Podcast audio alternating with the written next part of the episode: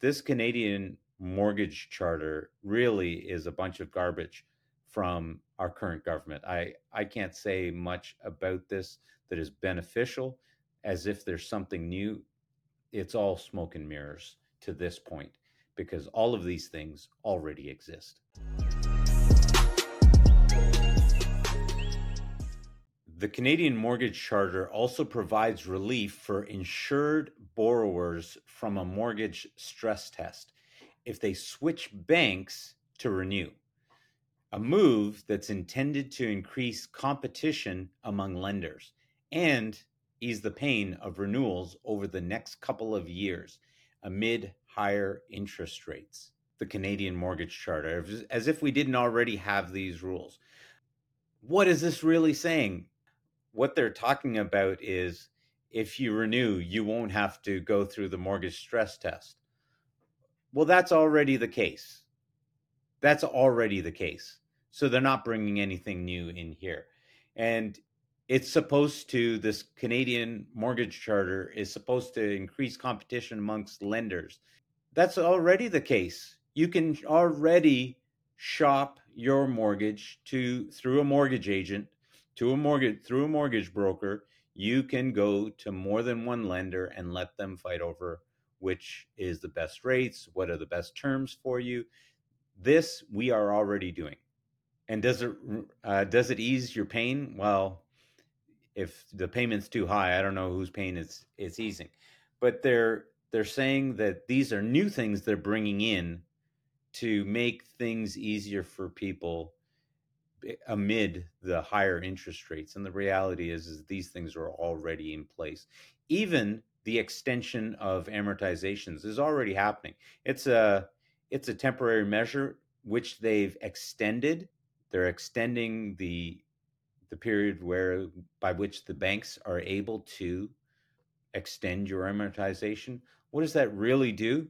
It really keeps you locked into that mortgage for a longer period of time you're going to pay be paying interest only payments for a longer period of time. Not interest only but a very small percentage of interest for a longer period of time. And so instead of your mortgage being 20 25 years they're going to bump it out and move it out to 30 35 40 years. What does that do? It allows you to make a smaller payment but it means that you're going to be paying more and more interest on that property for a longer period of time. So, while some observers praise the government for recognizing that Canadians are struggling with the sharpest interest rate increases in 40 years, others, such as economist David Rosenberg, who predicted the US housing meltdown in 2008 when he was at Merrill Lynch, warned unintended consequences could prolong the pain.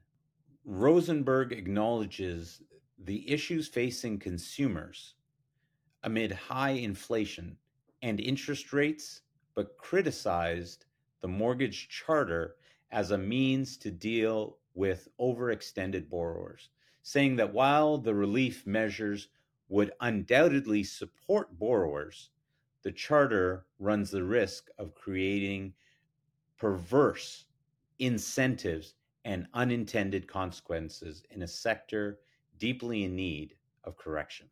The perverse incentives here is that if you extend, say, your amortization, you're going to be able to lower your payment. Maybe you'll have a smaller payment or it'll stay the same, which is better than it going up. But the consequence of that is that you will be tied to that mortgage and paying a mortgage for a much greater period of your life. And a, a, good way to look at this is we've we've seen this before. I mean, in fact, it's where the word mortgage comes from. The word mortgage literally means mort uh, for death, and gage being a pledge, a pledge till you die. And so what we're what we're actually watching right now is amortizations being stretched out such that people are going to be paying their mortgage until the day they die. And what what happened back in the old days? Well, they were called landlords, and the landlords would charge taxes, which then they paid to the king. And people could never get out from under them. They would work their entire life just to be able to pay the landlords to be allowed to stay there. And that's what we're watching happening all over again. And ultimately it ties you to that property. It t- ties you from freedom of movement. It ties you from being able to move to different jobs that you might want to otherwise do maybe move to other countries. It takes away all of these options because now not only are you tied to this mortgage but because here in canada we have personal guarantees we provide personal guarantees whereas in the states you could drop your keys and walk away, which is why in 2008, their market had to take the medicine. They had to take the correction because people walked away from their houses.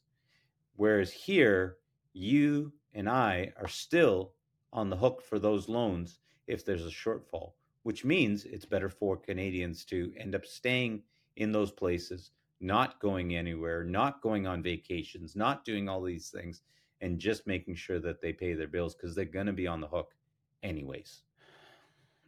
David Rosenberg, David Rosenberg also goes on to say that we would be kicking a reckoning down the road, which will also potentially force the Bank of Canada to keep its policy stance tighter than desired. What's he referring to here? He's talking about the Bank of Canada having to keep rates higher for longer.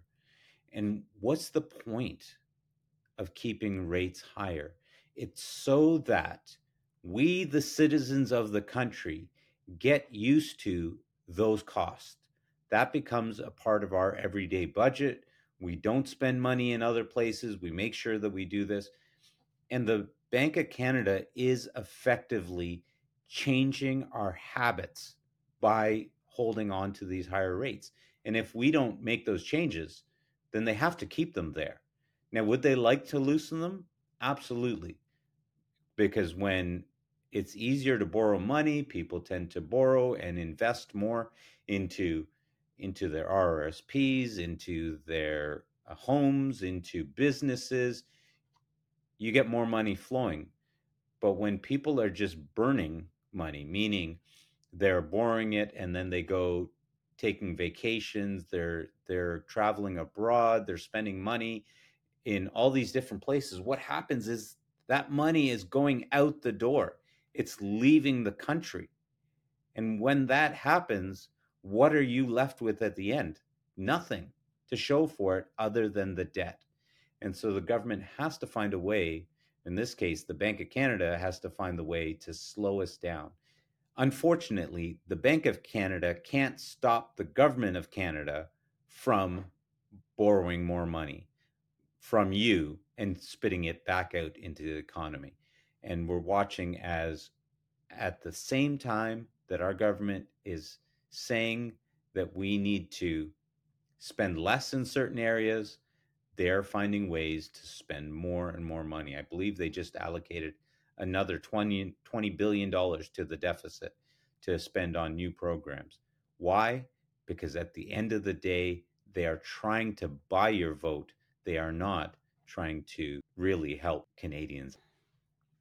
All right, so what we're looking at is a chart that's pointing out the number of arrears by provinces. And this should be concerning but not surprising. What we're seeing is a whole bunch of people that can't afford to deal with the rate adjustments. They all got into variable rates. Those mortgages have increased. Again, we saw all of this in the States in 2008, but here we are in Canada, didn't take the medicine back in 08, and now we're watching as this is playing out here in Canada. The banks are actively increasing their reserves, meaning how much money they keep aside in case of default. The average bank of our the Canadian Big 5 banks has upwards of 20% of their mortgages set for default in the new year. So they've put billions of dollars aside in preparation for this happening. And so the question is are you in that position? And if you are, are you waiting for the just the right moment to sell your house so that then you can get the money back along with all the other thousands of people that we see here that are also going to be putting their house up for sale? Or are you waiting till it gets really bad before you try to create another source of income maybe take some overtime? I you know finding other ways to be able to make those payments maybe cutting back on the extra car. Nowadays nobody wants to imagine the prospect of having to take a bus well if you can't afford to make your mortgage payment if you can't afford to pay for where you live it's time to start considering other means of transportation of trips all of these discretionary spending and make sure that you're not finding yourself out on the street. Otherwise, you'll be reflected in this statistic. Well, the, the other thing I, I want to say about this chart is that this is the reason that we are talking about the Canadian Mortgage Charter, the reason that uh, economists like David Rosenberg are predicting that we are going to have to lower interest rates to avoid all of these massive defaults. Because remember, it's not just the defaults of the people that can't afford to pay, it's the people that are then trying to sell their home and they can't get a price that they're looking for because of all of these other houses that are also flooded on the market. And so if someone's now got the choice of buying one of four houses and it it becomes a buyer's market, now all of a sudden they can negotiate people down. I actually just saw a deal where someone bought a property last year for 1.1 million dollars and they they just sold it for 800,000. They rented this property for 1 year for $300,000. It's gone. And that is what the market is is shaping up for in the spring is a whole bunch of people that are going to flood the markets I hope I'm wrong. Guys, tag me on this. Make sure you tag over there. And I hope I'm wrong. And I'll happily apologize to everyone in the spring if this is not what we see happen. Please, I'm I'm happy to be wrong on this one, but this is what the data is telling us, and that's why the banks are getting ready for all those defaults. It is a modern day housing horror story. A couple realizing the dream of homeownership only to watch it slip away, along with a lot of money. The couple says they have lost nearly $150,000 and say it could have been much worse. They were initially told maintenance fees would be $309 and occupancy fees would be $3,250. But two days before closing, the couple was informed both fees had nearly doubled. The couple isn't accusing Fusion of doing anything illegal, but they say they expected better. It just showed that they really don't care and that they honestly are just money hungry. A costly learning experience. If your lawyer is not on the phone with you a day or two later, once you've submitted the paperwork to them, you should be calling them or firing that lawyer and getting a brand new one. Their advice buyer beware and find yourself a good lawyer. What I would say is an an old saying the the devil's in the details and oftentimes people do not read their contracts and and they trust that other people are going to warn them about these items. You have to know that these items exist in contracts for a reason. They're there to protect the the individuals in this case the developer. But these types of uh, you know wording like this is in all sorts of contracts. It's in the home purchase. It's in your mortgage documents. And they all have clauses that are there to protect the other party.